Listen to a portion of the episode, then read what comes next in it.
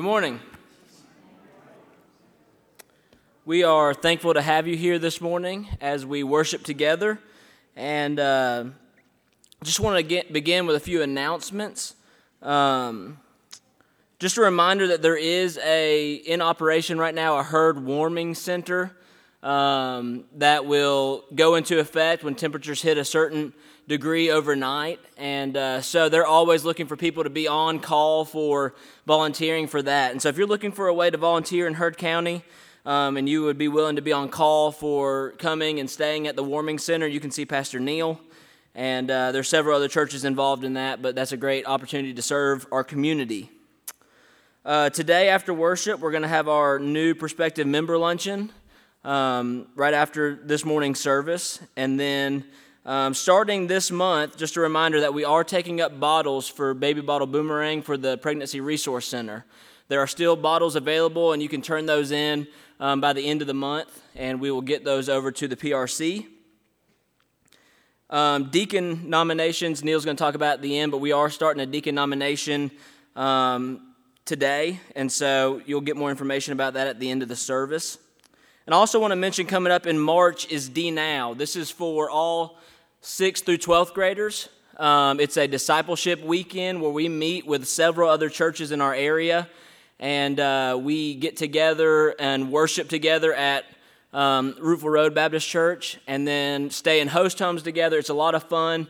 Um, if I can, if I can implore you on two things that we do as students, one would be D Now Weekend, and one would be camp. So if you are at all interested in being a part of D Now, there is info in the back, and the sooner we get signed up, the sooner we kind of know how many places we need to stay and all those kind of things. So that's March 17th through the 19th. Um, $35 for the whole weekend. That includes all the things that they'll be doing, all their food, everything. So um, if you have any questions about D Now, please let me know. Did want to mention also that yesterday we had several kids go to um, the February Funtastic event. If you see me hopping around, dragging, that's why. Um, didn't know I could get so sore so quickly. And, uh, but we had a great time, and we had two, two kids accept Christ yesterday um, at this event. So we are very excited and just thankful that the Lord uh, still does his work in saving people and uh, just excited for that. So, all that said, let's pray and then we will head into worship. Lord, we are just so grateful to you um, that you've given us the opportunity to serve you, to be in relationship with you, to be adopted by you, Lord. We are so undeserving of your love, but you have loved us in the greatest way possible by sending your Son to die on the cross for our sins. As we're going to learn about this morning, Lord, you've given us the, the hope and the, and the grace that's found in the gospel. And uh, Lord, I pray that we would never take that for granted, that we would be in awe of that every single day, every single hour, every single minute, just the the love that you've shown us through your Son. And um, Lord, I just thank you so much for this church. I thank you for the heart just to worship you together this morning. And so I pray that you would just bring us to a place to worship, Lord. Humble us, excite us, Lord. Break us if need be, in order that we may glorify you and honor you um, in the way that you deserve. In your name we pray. Amen. Good morning. If you'll stand, we're going to begin worshiping together and we are going to sing something beautiful. Can we get that back screen turned on?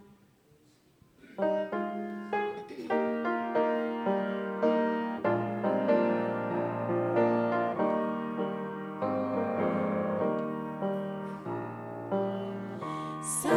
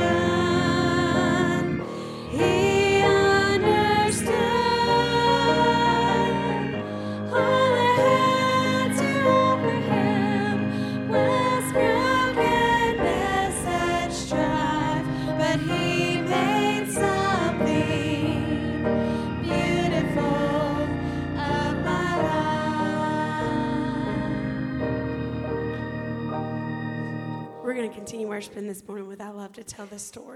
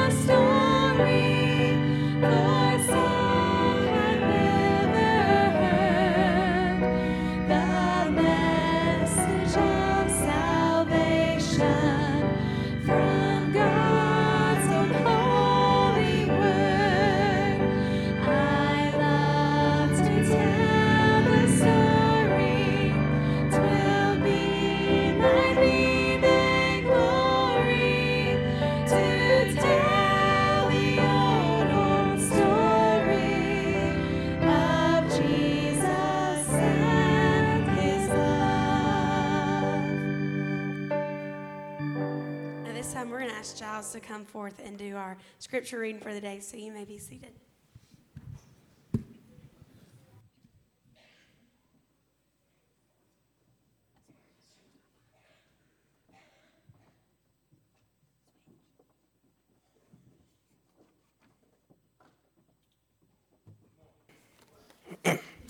All right, this morning I'll be reading from Jeremiah 31, 31 through 34.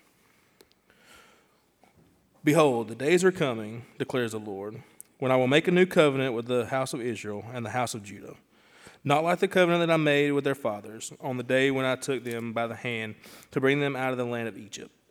My covenant that they broke, though I was their husband, declares the Lord. For this is the covenant that I will make with the house of Israel for after those days, declares the Lord.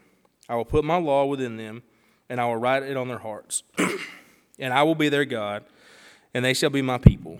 And no longer shall each one teach his neighbor and each his brother, saying, Know the Lord, for they shall all know me.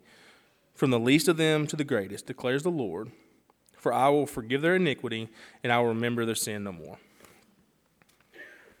Uh, Father God, I just want to thank you for just bringing each one of us here today, Father, uh, to praise and worship you, Father. Uh, be with Neil and Catherine as they bring the message and lead us in praise and worship, Father. Uh, just be with us as we go throughout this week, Father, and to know who you are and to know and to trust in your will for us, Father. Uh, I just pray all these things in your Son, Jesus' name. Amen. If you'll stand, we're going to sing one more song together. We're going to sing In Christ Alone.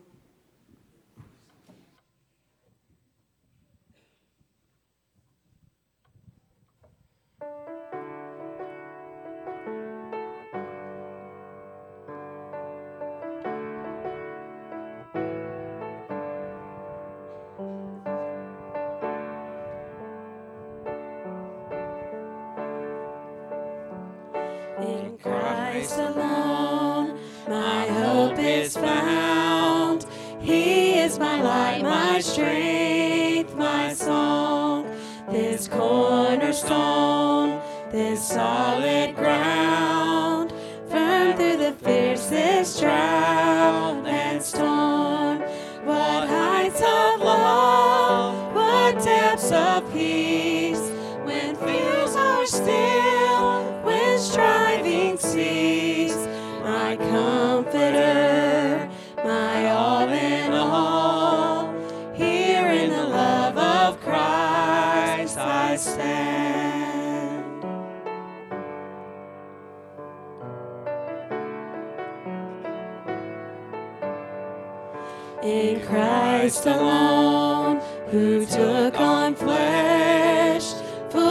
of God in helpless babe, this gift of love and righteousness, scorned by the ones he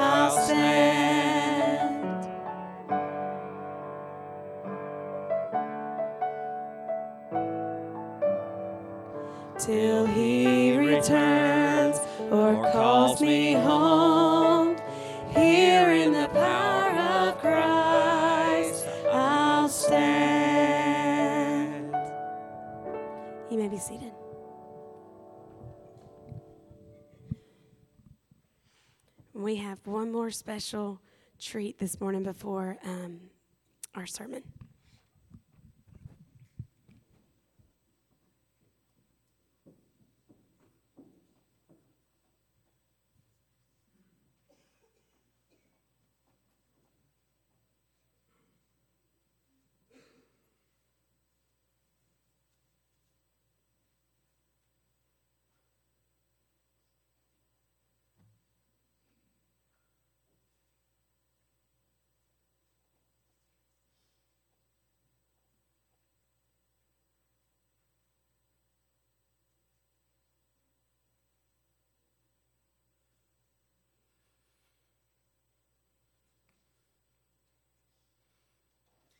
Y'all bear with me this morning. I don't usually play. Do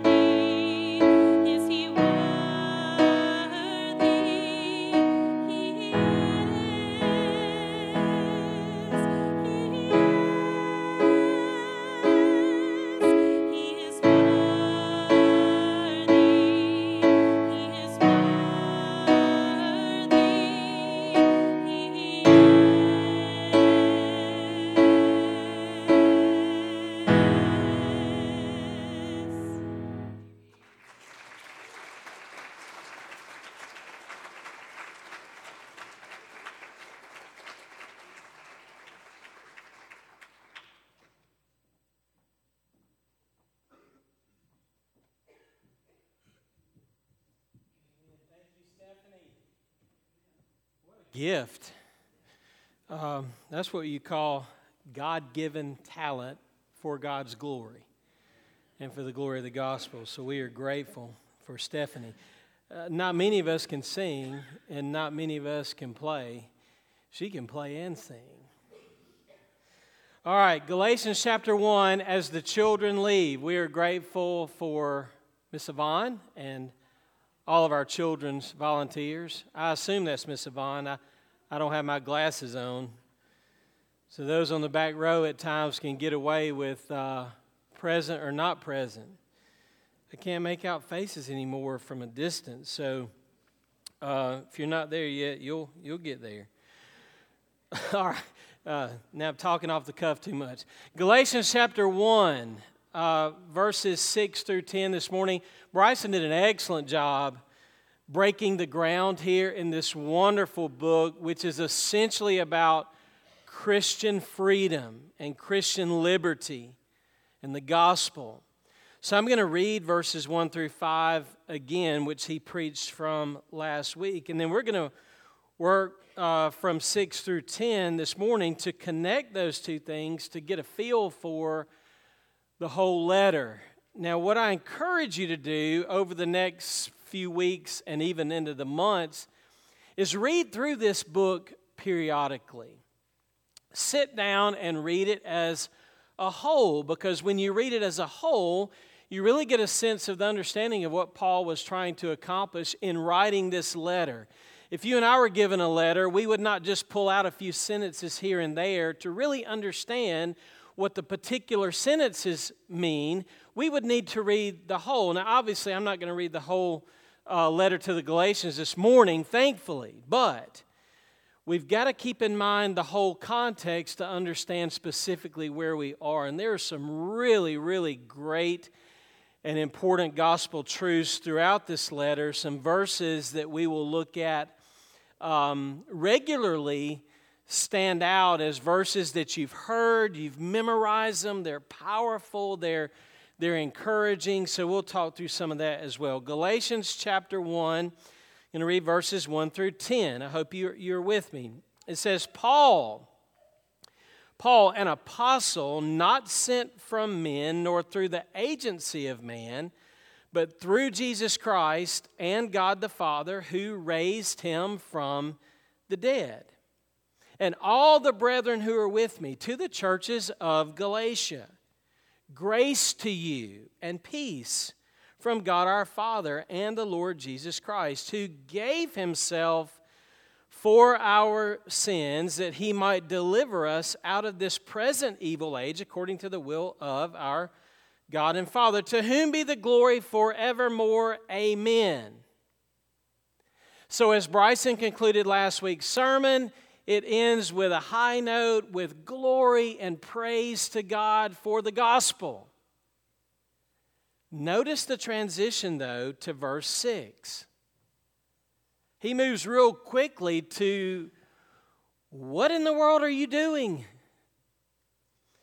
At least that's my interpretation of what verse 6 begins with. I am amazed, I'm shocked that you are so quickly deserting him who called you by the grace of Christ for a different gospel. Whoa, Paul. You, we can, where's our thanksgiving? Where's our commendation? Where's our prayer?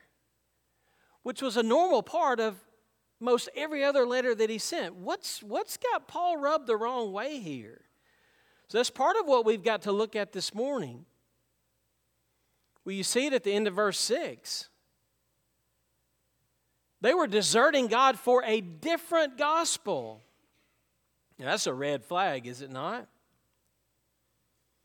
In verse 7, he says, which is really not another. There is no other gospel. Only there are some who are disturbing you. Some of your versions there say agitators. Some of your versions there say troublemakers. So he's pinpointing that those who are preaching a different gospel, which is not really another gospel because there is no other gospel, they are troublemakers. There used to be a kid from the neighborhood who came over often and played with some other kids from the neighborhood in, in, in our backyard. And this little kid's name was Troublemaker. I kept my eye on him for more than one reason. Bless his heart. If you've got troublemakers around, or agitators, disturbers, Paul addresses that within the church. He says they want to distort or pervert. It's a stronger word. Some of your versions have that word. They are distorting the gospel of Christ. And then he says, verse 8, but even though we or an angel from heaven should preach to you a gospel contrary to that which we have preached to you, let him be accursed anathema. Look at verse 9. It is almost direct word for word, just like verse 8. It's almost like he says, uh, I'm going to say it again for the people in the back. He says, As we have said before, so I say it again now. If any man is preaching to you a gospel contrary to that which you received, let him be accursed. Now, so that you can get a sense of the strong language that he is using, let me put it in words that we can understand. And it seems a little weird and off target to, to say this in church. But it's the strength of his language. He says, Let him be condemned to hell. If you want to know what that word anathema, if you want to know what that word accursed means, it means this. If anyone preaches a different gospel, or if anyone distorts the gospel of Jesus Christ, then let them be condemned to hell. That's plain truth that we should be warned by but also be encouraged by because that means that there is a pure, relevant, powerful, saving gospel that is so sacred we should never tolerate any different gospel. Then in verse 10, and I'll close with this verse, I guess I'll close the reading, which has actually become kind of a preaching, hasn't it? He says, Am I now seeking the favor of men or of God? Because some people were saying, "Yeah, Paul, you're just trying to you're just trying to please please people." Paul says, "What? you certainly are not a people pleaser preaching the pure gospel." He says, "Or am I striving to please men?" If I were still, keyword still, that implies that at one time he was pleasing people by how he operated his life. If I were still trying to please men, I would not be a bondservant of Christ. Paul has found true ultimate freedom only by being bound to Jesus Christ. Father, thank you for the reading of your word. Thank you for these powerful um, words and, and, and the tone of the words because they, they warn us with good intention that we would cherish the gospel, that we would be clear about the gospel, that we would fall in love with the gospel and never tolerate any diminishing or deviation or distortion of the gospel. We praise you and thank you for the good news that we are saved by grace alone, through faith alone, in Christ alone, and that that is sufficient and finished so that all who believe might be counted righteous before God. In Christ's name we pray. Amen.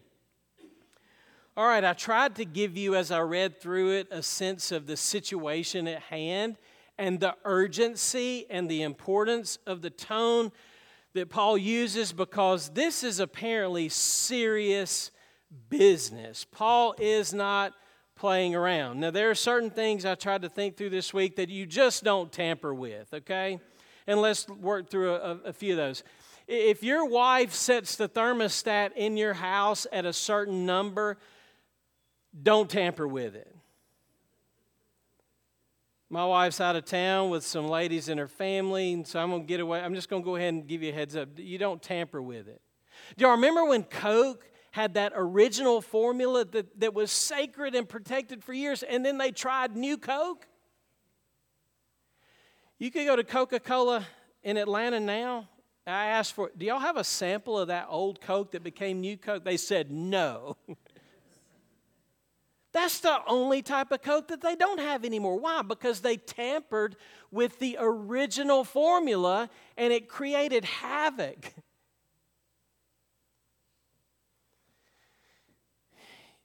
You don't mess with the water supply. You don't mess with the air supply. When it comes to your physical health, you don't play around with your heart. I'm just trying to drive home the importance of the gospel in the life of the church.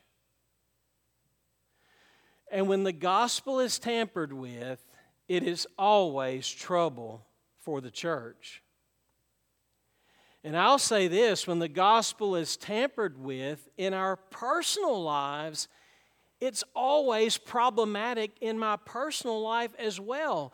So I want to think through this not only on a corporate level, on the church level, where let's be honest, there's room for a lot of discussion and a lot of debate on a lot of different issues within churches and within denominations. But the integrity and the purity of the gospel is not one of those things. And that's why Paul is using the language that he's using. So, corporately and individually, you and I should learn from chapter 1 already the urgency and the importance of relating rightly to the gospel. Beware, you and I must relate rightly to the gospel for the sake of the church and for the sake of our own Christian walk. I've said before, I really only have one sermon, and that sermon is the good news of Jesus Christ. I believe that that is the essence of the story of the Bible from beginning to end, that it all anticipates and points to the gospel, and then everything else flows from and is application from the gospel. So I'm going to give you three sentences, words, points, and they're all going to be how we should relate to the gospel. They're all going to start with the letter C. This sermon is sponsored by the letter C this morning, okay, if you're still with me. Apparently, we need to first clarify the gospel. We need to be absolutely clear as to what the gospel is. What is it? Then we need to cling to the gospel. After we understand what it is, we need to cling to it, remembering what the benefits of the gospel are. What does it do? Once we clarify it, we cling to it in, in, in ever increasing measure. And then the third point is that we need to connect the gospel. We need to connect it to real life and real situations and circumstances and relationships and all that. And so Paul is going to spend the rest of Galatians doing these three things. He's going to clarify it, he's going to tell us we need to hold on to it and cling to it, and then he's going to talk about how it changes our lives. Because there was a group of people who were adding to the gospel. They were saying that Jesus and his resurrection and Jesus and his crucifixion was not enough. The law needs to be added to what Jesus has done. Well, I'm already getting into point number one. The first thing we've got to do, and we've got to keep doing this, got to keep clarifying, keep clinging, and keep connecting. And because of human nature and the battle we're in, We have to keep doing these things day after day and week after week and Sunday after Sunday. Anyway, clarify what is the gospel? Well, essentially, the gospel is good news. It has the sense of it, eureka, I have found it. It is surprising and it's powerful and it's life changing. What is the gospel if indeed we are to never distort it or ever diminish it? We can never set the gospel aside. It can never be an afterthought. It can never be sitting on the bench of my life or church. It has to be the key component and the key mover in the field of life and of church life. What is it? Well, it's God given, it's divine, it's sacred, it's from above. It is our rescue, it is our redemption, and it is from God. That's why human beings do not need to tamper with the gospel because it's divine in origin. Well, but what is it? Well, he's already told us in the introduction the two key components or elements of the gospel. I'll point this out. Bryson preached this last Sunday. But look at verse 4. Jesus gave himself for our sins. And then look back at verse 1. God the Father raised him from the dead.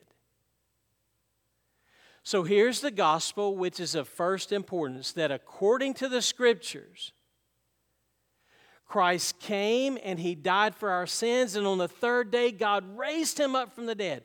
Paul has already given us two clear components of the gospel just at the very beginning. Now, the implications of Jesus Christ gave himself for our sins, and then God the Father raised him from the dead, the implications of that are the working out of that event, and clarifying it means understanding the implications. So when Paul says, Where are you going? What are you doing? You're so quickly deserting the essential gospel. Throughout this book, he's going to clarify what it is and what it isn't. One time when I was in college, I was driving, and I turned into an entrance headed the wrong way. A cop car pulls up beside me. He flips the blue lights. He rolls down his window. He looks at me, and I look at him. He says, What are you doing? He says, Where are you going? I said, I, I guess I'm going the wrong way.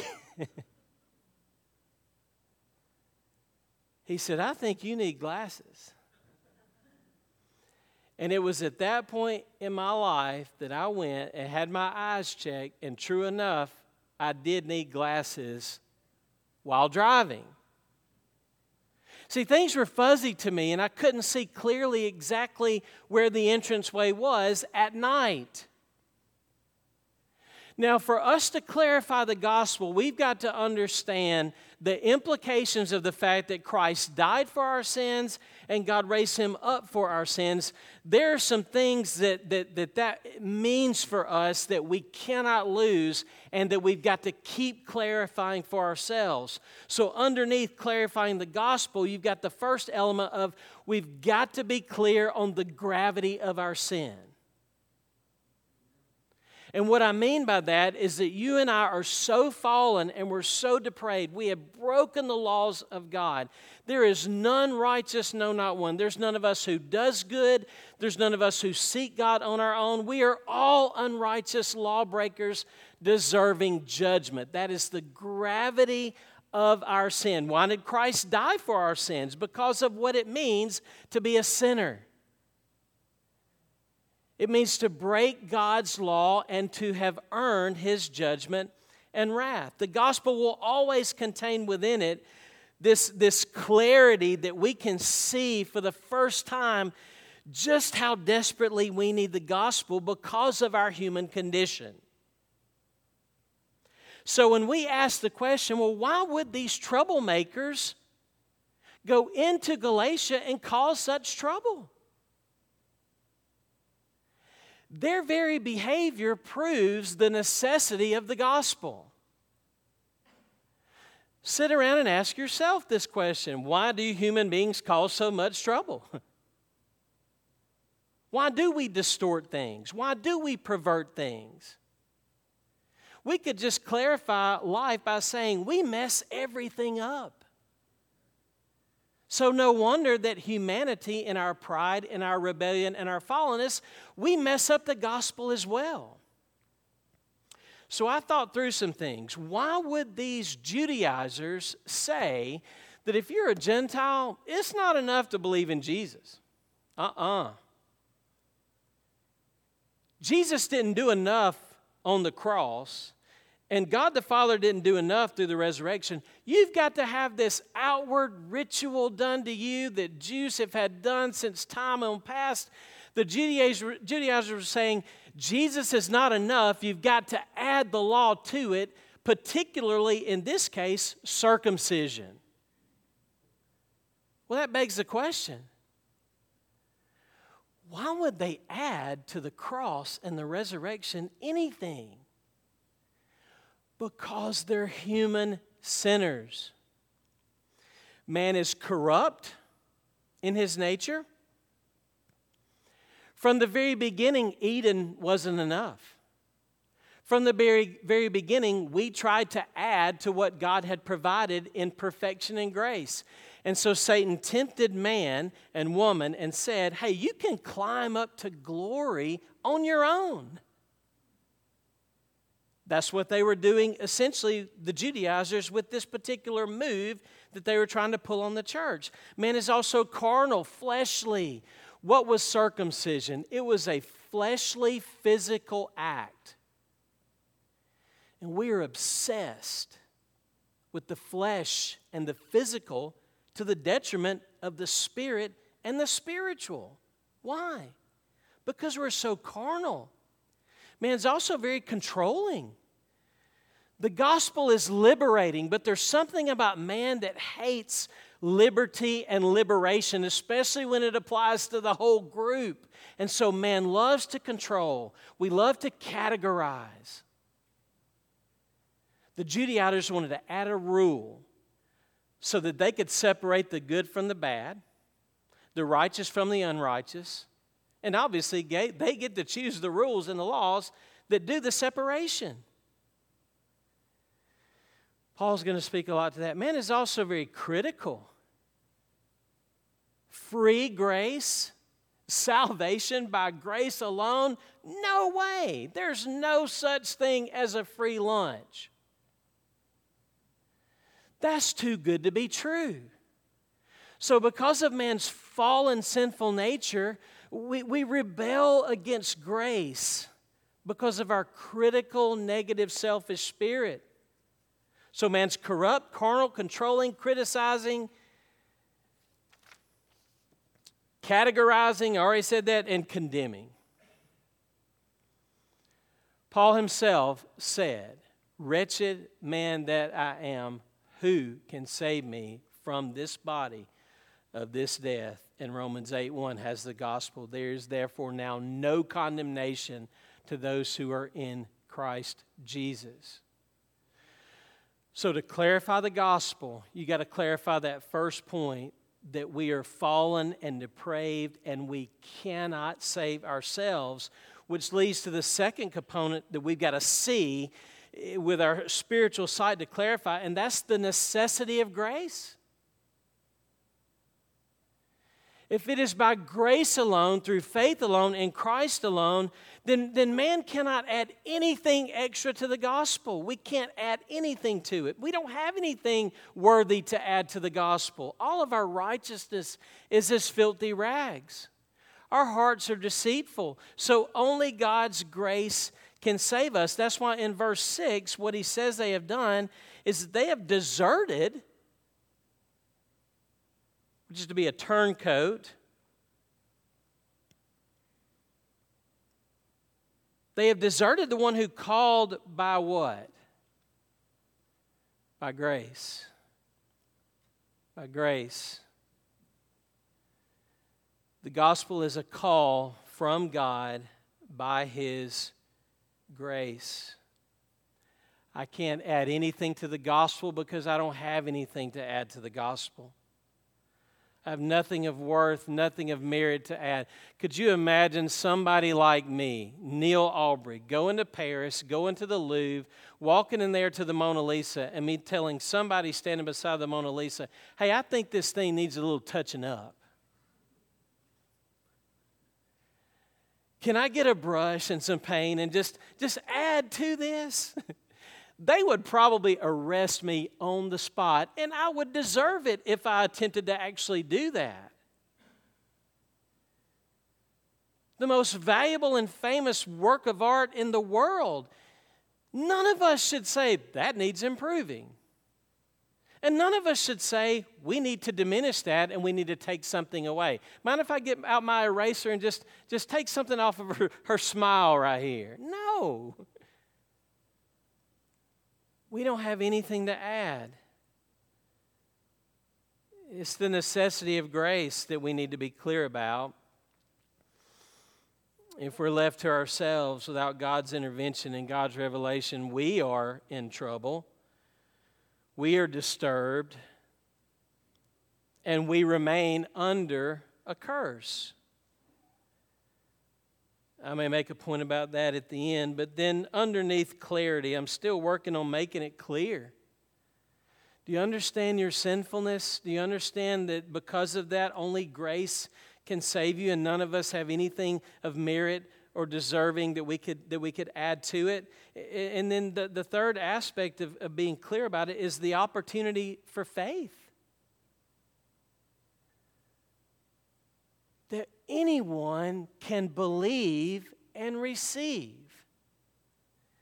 That the work of Jesus is so sufficient and so done, so complete, that all we have to do is by faith look and believe and trust and a supernatural miracle, being born again, born from above, is possible because of the almighty grace and power of God given through the gospel. That Jesus dying for our sins and Jesus rising from the dead on the third day is so powerful that any man, woman, boy, or girl, all we have to do, there's neither Jew nor Greek, there's neither male nor female, there's neither slave nor free, but all of us can be one in Christ through the gospel because it is by faith.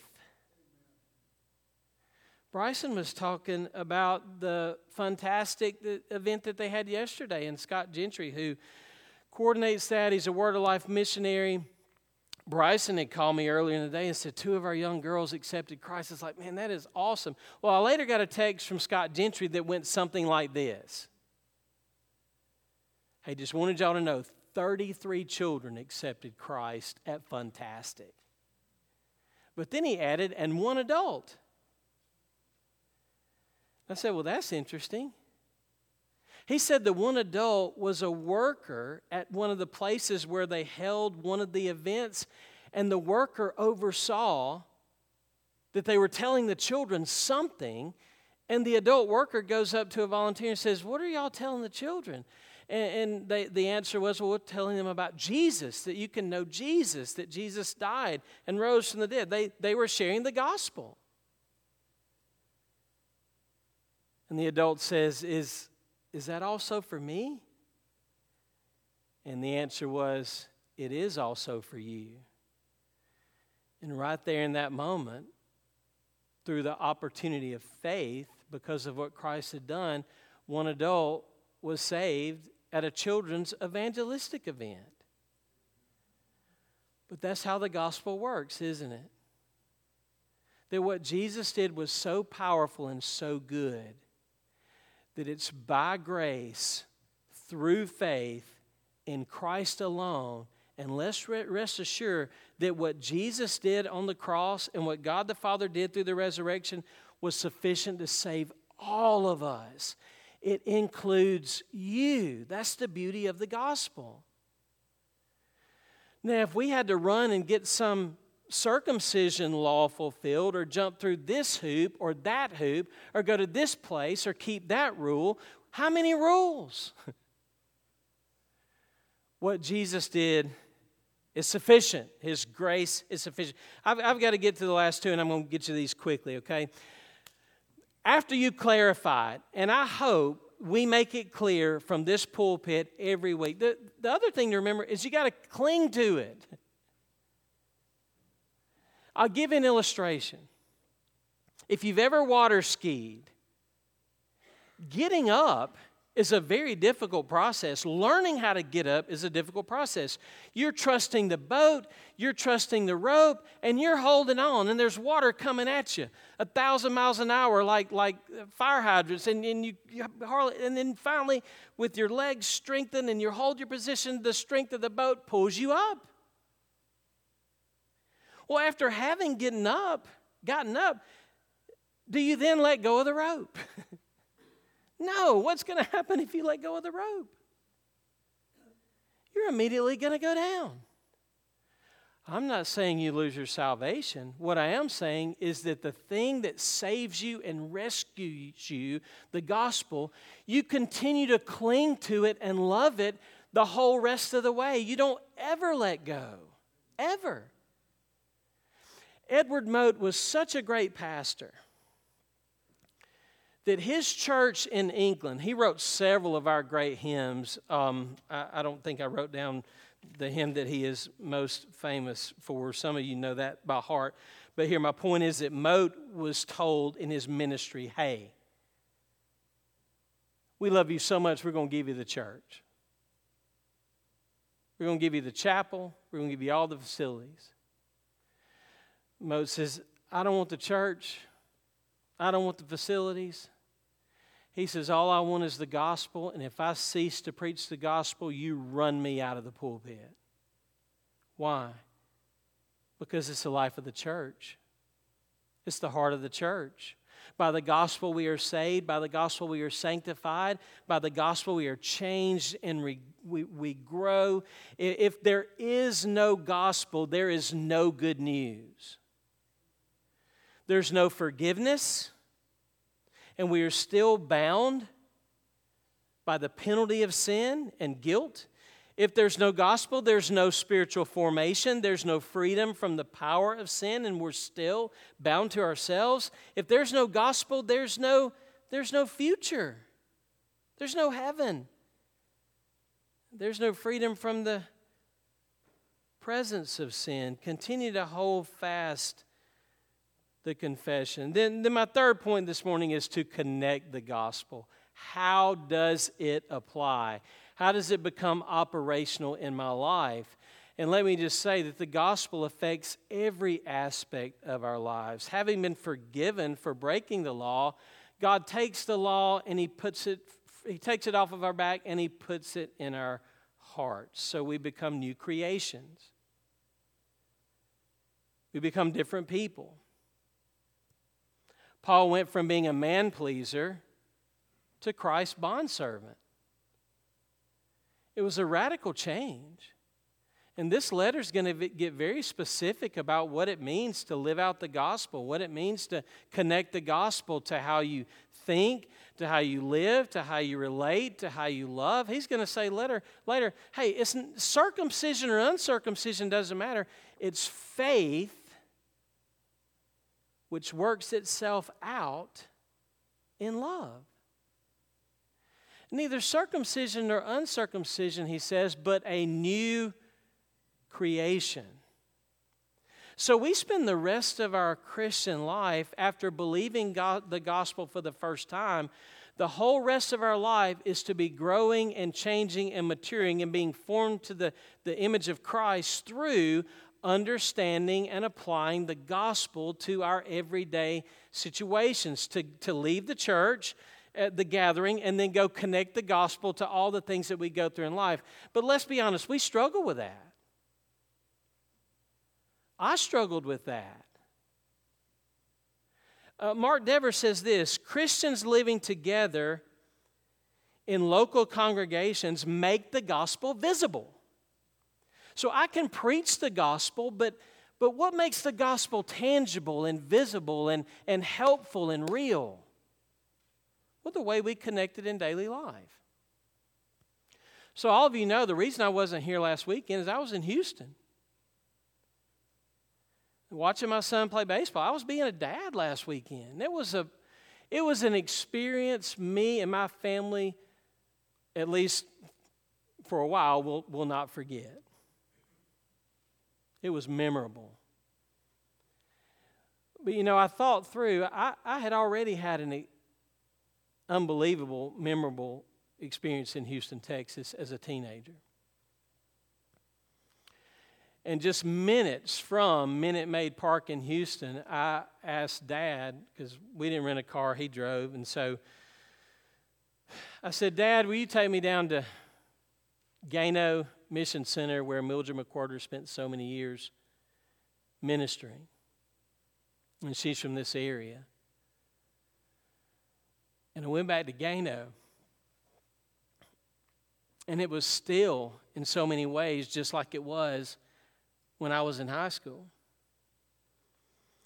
And what I learned as a high school student at Gano Mission Center was that when the gospel is connected and applied, it is life changing. And so Miss Mildred took us, the youth group from First Baptist Franklin, we went three summers in a row. I had never seen poverty and urban need like that in my life. It, it was eye opening. I can remember one particular situation where we were sorting through potatoes and we were throwing out the bad potatoes and we were keeping the good potatoes because she was giving out potatoes to those who came through her food pantry. And she told me, she says, Neil, you, you, you're throwing away the wrong, you put those potatoes back in there. I said, Miss Mildred, they got spots on them. She says, they will cut those off and they will boil them and they will eat them. I said, yes, ma'am.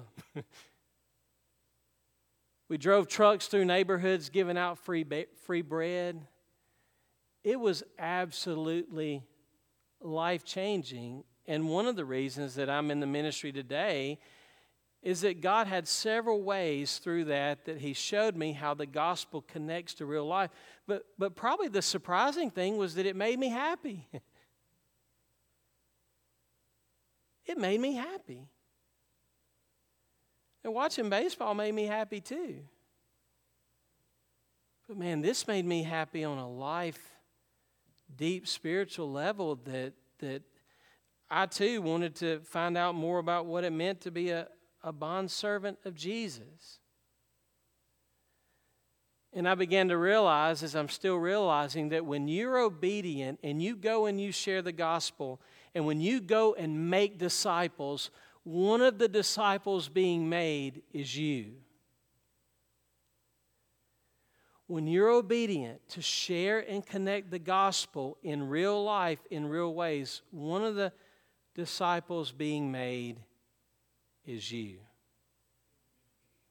The gospel is not just news, it's not just information, it's a person that we fall in love with, and that person is Jesus. So let's do this. Because the gospel is primarily a person and his work and the Father's gracious work out of love for us through him, this is what we need to do. We need to turn our eyes upon Jesus. We need to look full in his wonderful face, and the things of earth will grow strangely dim in the light of his glory and grace. Falling in love with Jesus, who is the gospel, is the only strength and the only power to continue to clarify and cling and connect. Let's pray. Father, thank you for the work of grace you did in the Apostle Paul to just radically change him from being religious and moral and smart and competent and educated as a way to please people and he was headed down the people pleasing path, which is a fool's errand. But Lord, you revealed the gospel to him in the glory and the power of Christ. And he became a bondservant of Jesus and found true freedom in grace and forgiveness. Lord, there's so much more that we could say, and we have other days and other times to say it because this is we've inherited a kingdom, and we will continue to discover more of how the gospel applies, and more of what it means, and more of how it changes us. But I pray, Lord, we will begin. And if we're like those two girls this weekend, if we're like that adult this weekend, and we're asking, is it for me? Is it for me? Oh, Lord, the answer is yes.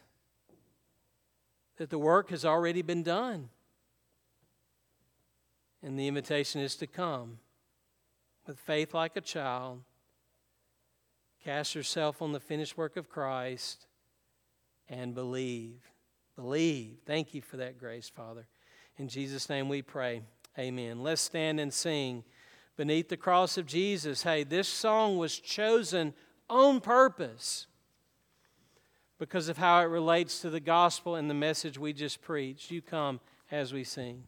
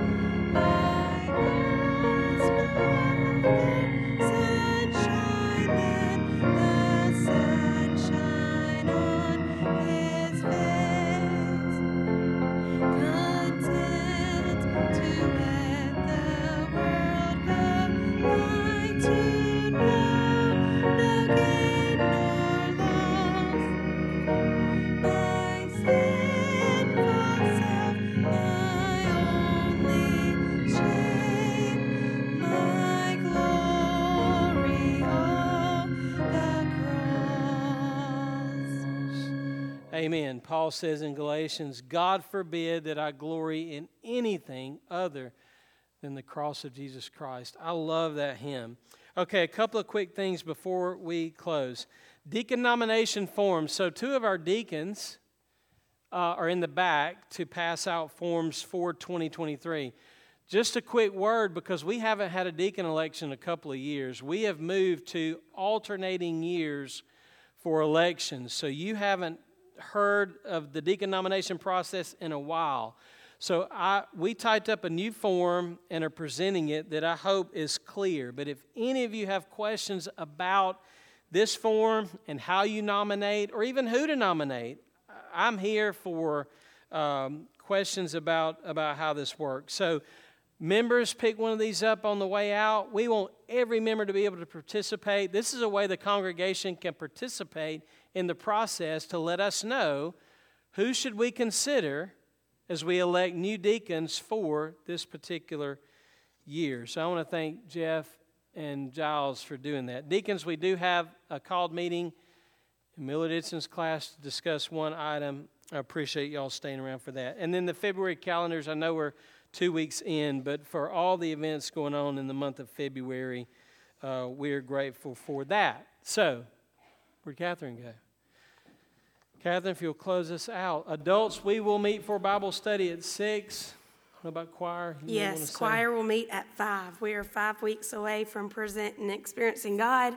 Um, so I hope y'all are all planning to come to that the night of March 26th to kind of kick off our Easter season. Don't forget to grab a baby bottle. And if you are not a member, if you would like to stay for lunch, we are eating for a prospective member lunch in the fellowship hall. Um, we're going to sing Turn Your Eyes Upon Jesus to close out today. Turn your eyes upon Jesus. Look full in